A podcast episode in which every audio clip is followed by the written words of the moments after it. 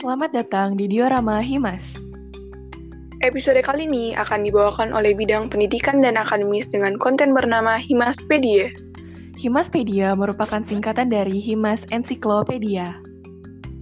Episode yang khusus membahas mengenai isu ekonomi terkini dengan pembahasan yang tentunya menarik. Jangan lupa pantau terus Instagram at himas underscore pknstan. Peningkatan kasus corona masih terus terjadi. Hari ini kasus baru mencapai rekor tertinggi. Cukup jelas kita masih berada di puncak pandemi, walau aktivitas justru mulai hiruk pikuk kembali. Kosakata normal baru semakin digencarkan. Tanda berbagai hal akan mulai diaktifkan. Saatnya bersiap menempuh kehidupan yang baru saat ketidakpastian masih terus memburu. Siapkah warga menghadapi risiko dan perubahan? Seberapa kuat sistem kesehatan hadapi lonjakan?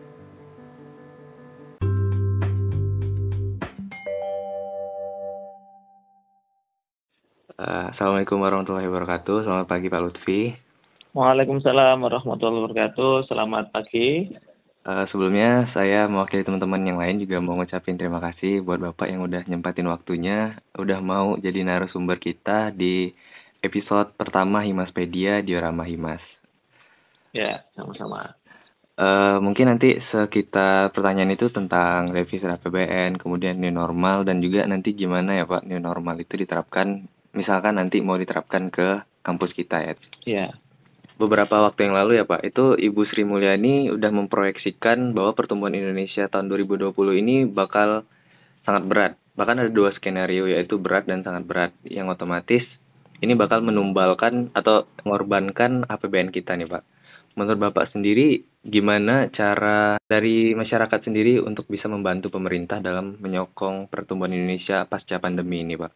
Hmm. Ya, jadi memang uh, kalau kita melihat ya hmm. uh, kondisi perekonomian tidak cuma Indonesia tapi juga seluruh negara-negara di dunia sekarang sedang mengalami tekanan yang luar biasa. Hmm.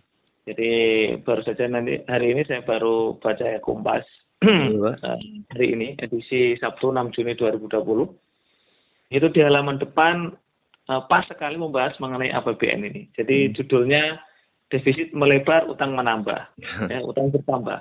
Ya, Jadi uh, kita tahu bahwa uh, waktu beberapa waktu yang lalu itu uh, pemerintah kita mengeluarkan perpres ya peraturan presiden nomor 54 tahun 2020 itu defisit itu kan awalnya 307,2 triliun kemudian melalui perpres tersebut dikoreksi menjadi 852,9 triliun. Hmm. Nah, kemudian uh, saat ini ya di berita ini direvisi lagi diperlebar defisitnya menjadi 1039,2 triliun. Nah, atau defisitnya sampai uh, eh, 6,34 persen. Hmm. Nah, kalau kita lihat memang pilihan yang sulit bagi pemerintah karena uh, beban pemerintah yang semakin berat, terutama pengeluaran yang bertambah untuk hmm. mengatasi uh, pandemi ini. Di sisi lain penerimaan uh, pendapatan ya itu juga menurun. Yeah. Nah, terutama pendapatan kita kan sebagian besar dari pajak. Sementara kondisi perekonomian menyebabkan banyak uh, perusahaan, banyak usaha yang juga melambat atau bahkan gulung tikar sehingga otomatis penerimaan pajak pun uh, sangat uh, menurun. Sehingga uh, kalau tadi ditanya apa yang bisa di uh, apa dilakukan oleh pemerintah pertama uh, masyarakat ya masyarakat untuk membantu pemerintah. Kalau menurut saya pertama masyarakat ya patuhi ya maksudnya mematuhi uh, kebijakan pemerintah terutama masalah protokol ya hmm. uh, di era new normal sekarang memang itu uh, tidak tidak mudah untuk menjalankan itu di sisi lain uh, pemerintah diminta untuk PSBB hmm. namun di sisi lain juga apa roda perekonomian harus terus berputar sehingga uh, menurut saya ini perlu disikapi dengan bijak dengan hati-hati hmm. dan Artinya bagaimana kita bisa intinya bagaimana kita disiplin lah ya disiplin karena hmm. di sisi lain uh, roda perekonomian yang harus berjalan dengan new normal itu namun di sisi lain jangan sampai juga nanti malah justru menambah uh, apa korban ya nanti kalau korban bertambah kan juga beban beban APBN bertambah juga untuk mengatasi yang iya, sakit ya, itu. Hmm. Nah, jadi ini memang uh, apa istilahnya kondisi yang sama-sama berat ya, baik di sisi pemerintah maupun masyarakat. Tapi yakinlah kalau kita bersatu, kemudian tadi mematuhi anjuran pemerintah, terus kemudian tetap kita bekerja sesuai dengan uh, petunjuk yang telah ditetapkan baik oleh pemerintah pusat maupun pemerintah daerah. Nah, insya Allah ini kita uh, apa bisa mengatasinya. Karena memang banyak skenario nih. Ya, Jadi kita harus siap uh, misalnya tiba-tiba nanti ada skenario ini skenario ini karena memang selama vaksin belum ditemukan hmm. uh, belum ada yang pasti ini. Jadi belum ada yang pasti. Jadi memang pemerintah juga uh, sudah menyiapkan beberapa skenario. Kurang lebih seperti itu, Raffi. Oh iya, Pak. Uh, terkait ini, Pak, yang new normal tadi uh, mungkin kan kalau di negara-negara lain ya seperti Korea Selatan dan beberapa hmm. negara di Eropa itu udah mulai menerapkan new normal. Mereka mereka berani nerapin new normal karena mereka udah melewati kurva puncaknya, Pak, kurva puncak yang hmm. kasus positifnya. Sedangkan kalau kita lihat di Indonesia itu peningkatan kasus positifnya masih fluktuatif, bahkan masih terlalu riskan lah untuk uh, kita melakukan new normal. Kalau menurut hmm. Bapak sendiri kebijakan ini udah tepat atau terlalu terburu-buru gitu Pak? Iya, jadi seperti yang saya sampaikan tadi, uh, memang tidak ada dalam tanda kutip uh, kalau kita menilai apakah kebijakan ini benar atau tidak. Uh, sekali lagi ini didasarkan pada tadi yang saya sampaikan. Kita menghadapi segala yang uh, belum pasti ya. Hmm. Di sisi lain tadi kita juga uh, berjuang untuk menyelamatkan uh, dalam tanda kutip nyawa masyarakat dari pandemi ini. Di sisi lain juga kita juga harus e, menyelamatkan e, dalam tanda kutip nyawa masyarakat dari sisi ekonomi. Nah, eh, kalau kita lihat di Korea Selatan tadi ya, yang Raffi hmm. sampaikan tadi. Ya, Pak. Eh, ada pernah mendengar nggak ternyata Korea Selatan menarik lagi new normal? Iya, ya benar. New normalnya di stop dulu, Pak. Stop dulu karena begitu new normal, ada yang mengatakan mereka terlalu kebablasan gitu. Hmm. Maksudnya masyarakatnya terlalu menikmati euforia ini, kemudian trennya naik lagi gitu, trennya naik lagi. Memang ini yang uh, perlu diantisipasi oleh pemerintah dan saya yakin pemerintah sudah nyiapin skenario jika uh, kondisi apa naik lagi. Jadi memang new normal kan ada beberapa syarat ya diterapkan new normal dan tentu tidak uh, tidak serta merta makanya ada masa transisi. Hmm, benar, benar. Baik, uh, terutama kemarin ya, di DKI juga sudah mulai hmm. masa transisinya karena DKI sebagai ibu kota, jadi uh, jadi sorotan ya tolak ukur. Dan di pemerintah daerah juga apa uh, sudah mulai ini. Dan memang kembali lagi uh, ke bagaimana kita disiplin ya. Disiplin untuk mematuhi protokol tadi. Karena memang uh, ada yang mengatakan PSBB kemarin cukup uh, efektif untuk menekan hmm. laju atau apa tren kenaikan dari korban uh, atau uh, pasien uh, COVID-19 ini. Uh, namun kalau kita lihat ya tadi uh, dampak ke perekonomiannya itu cukup cukup signifikan. Bahkan kalau tidak dimulai, artinya ada yang ekonom yang mengatakan kalau PSBB terus menerus kita, hmm. itu bisa uh, pertumbuhan ekonomi kita jadi minus gitu. Ya, Nah, kalau target pemerintah kan pertumbuhan kita sekitar 2,3 persen di 2020 ini kan. Dan makanya ini uh, saya yakin pemerintah sudah berhitung uh, Raffi ya. Iya pak. Um, uh, apa? Ya memang tadi bagaimana kita disiplin memakai masker, disiplin kemudian untuk mencuci tangan, disiplin menjaga jarak. Ya tetap memang ada dampaknya sangat terdampak sekali. Sambil kita juga tidak tahu seberapa uh, apa istilahnya seberapa seberapa lama uh, serangan ini akan uh, menimpa kita. Jadi itu sih menurut saya sih. Ya, Pak. Jadi kita kalau kita mau mengoreksi kebijakan ini benar atau salah, memang kita harus melihat dari berbagai sudut pandang. Mm -hmm. Jadi di era yang tidak pasti ini memang sulit untuk mengatakan oh ini benar atau salah. Jadi semua uh, ada skenario-skenario yang di ini karena semuanya tidak pasti gitu. Itu. Mungkin kalau dari ini normal ini kan Pak lebih memprioritaskan ke sektor-sektor yang mendukung perekonomian Indonesia dulu nih Pak. Uh, iya. Berarti kan ada kemungkinan nantinya uh, kalau misalkan nanti kita udah mulai sedikit lebih baik lagi, ini normal hmm. itu bakal diterapin ke bidang-bidang yang lain, mungkin di bidang pariwisata, terus bidang pendidikan bisa jadi. Nah kemungkinan ya. kan ada ada kemungkinan nih Pak kalau misalkan kampus ataupun sekolah-sekolah dibuka lagi dengan kondisi ini normal seperti ini. Iya. Memang kalau intinya begini, jadi new normal itu butuh melibatkan banyak pihak ya. Hmm. Kalau sekolah misalnya, kalau sekolah itu uh, tidak serta merta itu domainnya kampus atau domainnya uh, mahasiswa, domainnya orang tua. Ini kita bicara sekolah ya. Hmm. Dan itu perlu perlu perlu didiskusikan bersama karena saya baca tadi di uh, media massa memang uh, dari pihak uh, kalau nggak salah ikatan guru atau PGRI gitu. Jadi uh, ada kalau di sekolah itu ada empat syarat ya untuk hmm. new normal itu bisa dilibatkan. Yang pertama anggaran infrastruktur, terus kemudian yang kedua adalah uh, siswanya, ya, terus kemudian yang ketiga, uh, eh, yang ketiga adalah uh, orang tua, hmm. ya, terus kemudian uh, yang keempat kalau nggak salah uh, kurikulum atau apa gitu. Yeah. Nah di situ uh, intinya begini, kalau kita normal mau di ini harus melibatkan pertama uh, pemerintah, maksudnya entah itu pemerintah daerah atau pemerintah pusat, karena kondisi kan beda-beda ya. Contohnya misalnya saya tinggal di Banten gitu ya. Hmm. Uh, kondisi uh, apa persebaran virus kemudian pengendalian virus di Banten dengan di Jakarta mungkin berbeda. Beda juga dengan Jawa Timur, Jawa Tengah gitu.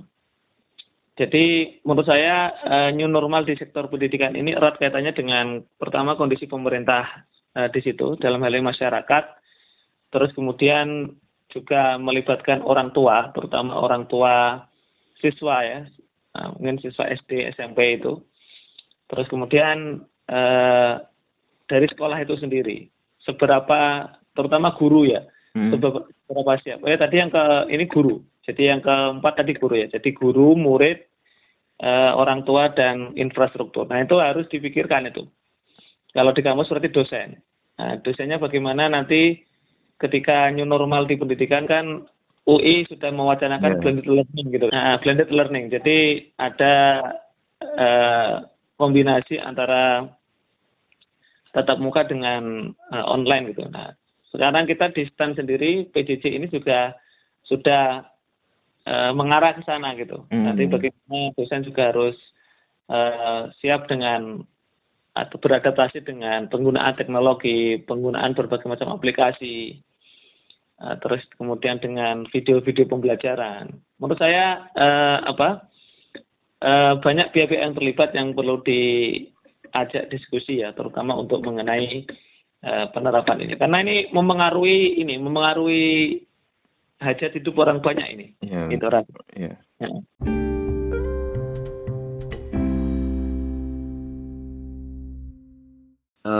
Tadi Bapak juga udah nyinggung ya terkait kebijakan yang bakal diterapin sama UI itu ada blended learning. Mm -hmm. uh, kira-kira kalau dari STAN sendiri udah ada ini nggak Pak terkait new normal ini rancangan kebijakan atau segala macam yang berkaitan dengan new normal? Iya, pertama uh, manajemen sudah yang setahu saya karena saya juga tidak di manajemen tapi saya mm -hmm. juga mendapat uh, informasi memang uh, dari pihak manajemen sendiri beberapa kali sudah mengantisipasi adanya eh, penerapan new normal atau kelanjutan PJJ ini di eh, beberapa bulan ke depan. Mm. Awalnya kan targetnya memang sampai UTS gitu ya. Yeah. Harapannya UTS itu bisa kembali lagi tapi memang sekali lagi kita menunggu kondisi yang tidak pasti jadi skenario hmm. Selanjutnya sudah disiapkan bagaimana PJJ ini disiapkan sampai akhir semester gitu ya. Hmm. Nah tentu eh, pertama tadi infrastruktur, jadi pihak IT juga sudah melakukan beberapa eh, apa istilahnya persiapan, di antaranya kesiapan IT kita, eh, server kita. Hmm. Kalau diperhatikan bagaimana eh, mekanisme absensi melalui portal, terus kemudian bagaimana eh, apa itu ujian gitu kan kemarin hmm. teman-teman kan sudah simulasi ya iya pak benar nah itu itu juga bagian dari apa istilahnya kita mengantisipasi kalau seandainya nanti PJJ atau new normal secara uh, jangka panjang akan diberlakukan gitu. Iya pak. Nah jadi itu jadi untuk blended learning sebenarnya kita wacana itu sudah sudah mengemuka sudah kita laksanakan juga di eh, tahun lalu atau beberapa waktu sebelum ini hmm. sebelum pandemi ini juga kan sebenarnya sudah mulai eh, mempersiapkan ya atau sudah melaksanakan sebagian tentang blended learning eh, kita sudah punya LMS tapi mungkin nanti perlu ditingkatkan kembali ya hmm. Uh, learning management system bahan-bahan sudah ada di situ nah terus kemudian mungkin yang perlu ditingkatkan itu yang bagaimana ada aplikasi yang memungkinkan ada interaksi antara uh, dosen dan mahasiswa. Hmm. Seperti itu. Jadi uh, kampus sudah mengarah ke sana ini. Memang bertahap karena memang uh, tidak mudah ya untuk menyiapkan, hmm. apalagi banyak pegawai yang juga banyak dosen pegawai yang uh, kerja dari rumah gitu. Jadi memang ini tantangan uh, bersama yang perlu uh, kita hadapi secara uh, ya sama-sama ya dan penuh dengan saling mendukung gitu. Uh, berarti dengan ketidakpastian seperti ini kan Pak kita uh, kita belum tahu nih kapan mau balik ke Bintaro lagi, mau kuliah hmm. offline lagi kapan. Dari hmm, iya. dari Bapak sendiri ada nggak uh, apa ya hal yang perlu disampaikan buat mahasiswa? Soalnya banyak dari teman-teman bahkan bukan hanya di jurusan akuntansi aja, itu hampir di selu, semua jurusan itu mereka mengeluh terkait PJJ ini. Ada yang memang dia kayak misalkan dosennya jarang ngajarin materi tapi hanya ngasih kuis doang. Terus ada juga yang mereka merasa nggak bisa belajar dengan sistem kayak gini. E, mungkin ada wejangan pak dari bapak terkait hal ini. Iya. Jadi kalau uh, saya apa istilahnya diminta untuk menyampaikan pesan atau uh, nasihat ya. Ini memang era apa istilahnya kondisi wabah ini memang mengharuskan kita untuk berubah gitu ya. Memaksa kita untuk berubah. Makanya tadi ada istilahnya normal atau normal baru. Kalau bahasa media itu normal baru ya. Hmm, normal baru. Nah, jadi supaya kita pakai bahasa Indonesia. Nah itu juga kalau saya uh, apa berpendapat ya mahasiswa sebaiknya uh, juga berusaha untuk menyesuaikan gitu ya tentu tidak mudah karena uh, eh, PJJ ini yang sulit bukan tentu bukan hanya mahasiswa, Raffi ya. Iya Pak, benar. Jadi dosen juga uh, effortnya juga lebih untuk uh, PJJ ini. Hmm. Jadi uh, bagaimana memastikan supaya mahasiswa itu mengerti materi yang telah disampaikan, bagaimana cara supaya di tengah keterbatasan, karena sekali lagi uh, kondisi infrastruktur atau kondisi jaringan di setiap daerah kan berbeda-beda ya.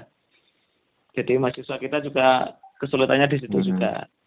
Nah, termasuk eh, dalam mengakses materi-materi atau berinteraksi eh, selama PJJ ini juga eh, tidak mudah bagi sebagian mahasiswa. Nah, pertama memang eh, saran saya mahasiswa eh, satu ya kita menerima kondisi seperti ini. Jadi memang ini yang harus kita hadapi ya. Dan jadikan ini sebagai tantangan supaya kita uh, bisa menjadi pribadi yang lebih baik, pribadi yang lebih disiplin, pribadi yang lebih mandiri. Ya, dan di sinilah kita uh, sa saatnya untuk meningkatkan kepedulian. Ya. Bagaimana kita bersinergi. Jadi memang uh, kondisi pembelajaran di kelas sangat terbatas dan apa istilahnya tidak ideal sebagaimana di kelas. Oleh karena itu uh, belajar di luar kelas atau belajar secara mandiri, hmm. baik bersama dengan teman-teman atau uh, bisa mengakses tadi berbagai macam sarana channel pembelajaran itu juga hmm. bisa digunakan oleh mahasiswa. Jadi menurut saya pertama kita perbaiki mindset kita dulu. Memang ini tidak mudah dan perlu pengorbanan, perlu effort lebih. Jadi uh, yakinlah di balik setiap uh, musibah atau kesulitan itu ada hikmah atau uh, kemudahan yang akan kita dapat. Jadi ada peluang, ada hal-hal positif yang bisa kita peroleh selama masa PJJ ini. Yeah. Jadi uh, maksud saya adalah bagaimana kita uh, selalu berpikir positif, selalu berusaha untuk mencari hal yang bisa kita manfaatkan ya untuk uh, kebaikan kita, kebaikan uh, keluarga, masyarakat, teman-teman kita, kampus kita maupun negara kita. Hmm. Jadi uh, yang pertama ya tadi uh, jangan mengeluh, terus kemudian uh, apa istilahnya? Mari kita bertindak ya, mari kita hmm. berbuat jadi orang itu kadang semakin sulit itu kalau selalu dipikirkan, nggak di nggak dilaksanakan gitu, Raffi. Iya, nggak ada aksi, Pak ya. Nggak ada aksi, betul. Jadi ini gimana kapan-kapan nggak aksi, jadi eh, galau di rumah gitu kan dan yeah. sebagainya. Nah, makanya dengan berbagai macam resources yang kita miliki ya, maksudnya uh, tadi ada channel pembelajaran, ada banyak informasi dari ada video-video dan sebagainya itu bisa kita uh, gunakan untuk uh, apa uh, mengatasi kendala kita dalam belajar di kelas. Dan menurut saya ya tadi kolaborasi antar mahasiswa, antar kelas, uh, bahkan antar angkatan itu juga hmm. bisa me, apa istilahnya meminimalisasi lah, meminimalisasi kesulitan-kesulitan yang dihadapi oleh mahasiswa. Jadi menurut saya ini kita perlu meningkatkan solidaritas, perlu meningkatkan uh, kepedulian terhadap sesama, karena memang sekali lagi yang menghadapi kesulitan ya itu tidak cuma mahasiswa. Jadi para dosen juga dituntut untuk uh, effort lebih gitu. Menurut hmm. saya seperti itu Raffi. Iya berarti intinya kita juga harus saling bersinergi kita sama-sama hadapi tantangan ini pak ya betul betul betul karena semuanya menghadapi ini tidak cuma hmm. di Indonesia semuanya makanya uh, yang membedakan antara uh, apa istilahnya mental pemenang ya, yeah. mental pemenang dan juga yang lainnya itu adalah tadi bagaimana kita selalu tenang dalam tekanan, selalu bekerja dalam kesulitan gitu ya, dan bagaimana kita gembira dalam segala situasi. Yeah. Kalau orang yang gembira itu insya Allah akan ada selalu jalan keluar, ada energi positif, motivasi-motivasi. Di sinilah uh, perlu kita membangun intrinsik apa motivasi dari dalam ya intrinsik ya, ya. Uh, supaya kita apa istilahnya tidak mengutuk keadaan tidak uh, istilahnya menyalahkan takdir dan lain sebagainya gitu oke okay, itu Raffi ya. Uh, mungkin sebagai closing statement Pak karena kita juga udah masuk ke sesi akhir kan bentar lagi mahasiswa-mahasiswa PKN STAN khususnya jurusan akuntansi ya Pak, bakal melakukan ujian tengah semester di mana yeah. ujian tengah semesternya ini versi baru lah, versi daring kan kalau sekarang Pak. Betul, betul. Uh, mungkin dari Bapak sendiri bisa ngasih semangat Pak buat mahasiswa akuntansi atau pendengar-pendengar podcast ini nantinya. Ya, jadi teman-teman uh, karena ini merupakan ujian pertama secara online ya uh, jarak jauh, maka uh, yang bisa saya sampaikan adalah yang pertama siapkan diri baik-baik jadi teman-teman uh, maksimalkan ikhtiar, maksimalkan usaha. Uh, yakinlah bahwa setiap usaha ya insya Allah akan ada hasilnya dan jangan lupa berdoa ya jangan lupa berdoa pertama berdoa untuk diri kita supaya diberikan kemudahan dalam ujian yang kedua berdoa untuk keluarga masyarakat kita negara kita hmm. semoga uh, bisa kuat dan semoga wabah itu berakhir. Jadi insya Allah doanya orang yang sedang menuntut ilmu kan salah ya. satu doa yang dikabulkan itu ya. Hmm. Nah makanya itu. Jadi uh, intinya silakan bersinergi dalam belajar, uh, tapi mandiri dalam ujian.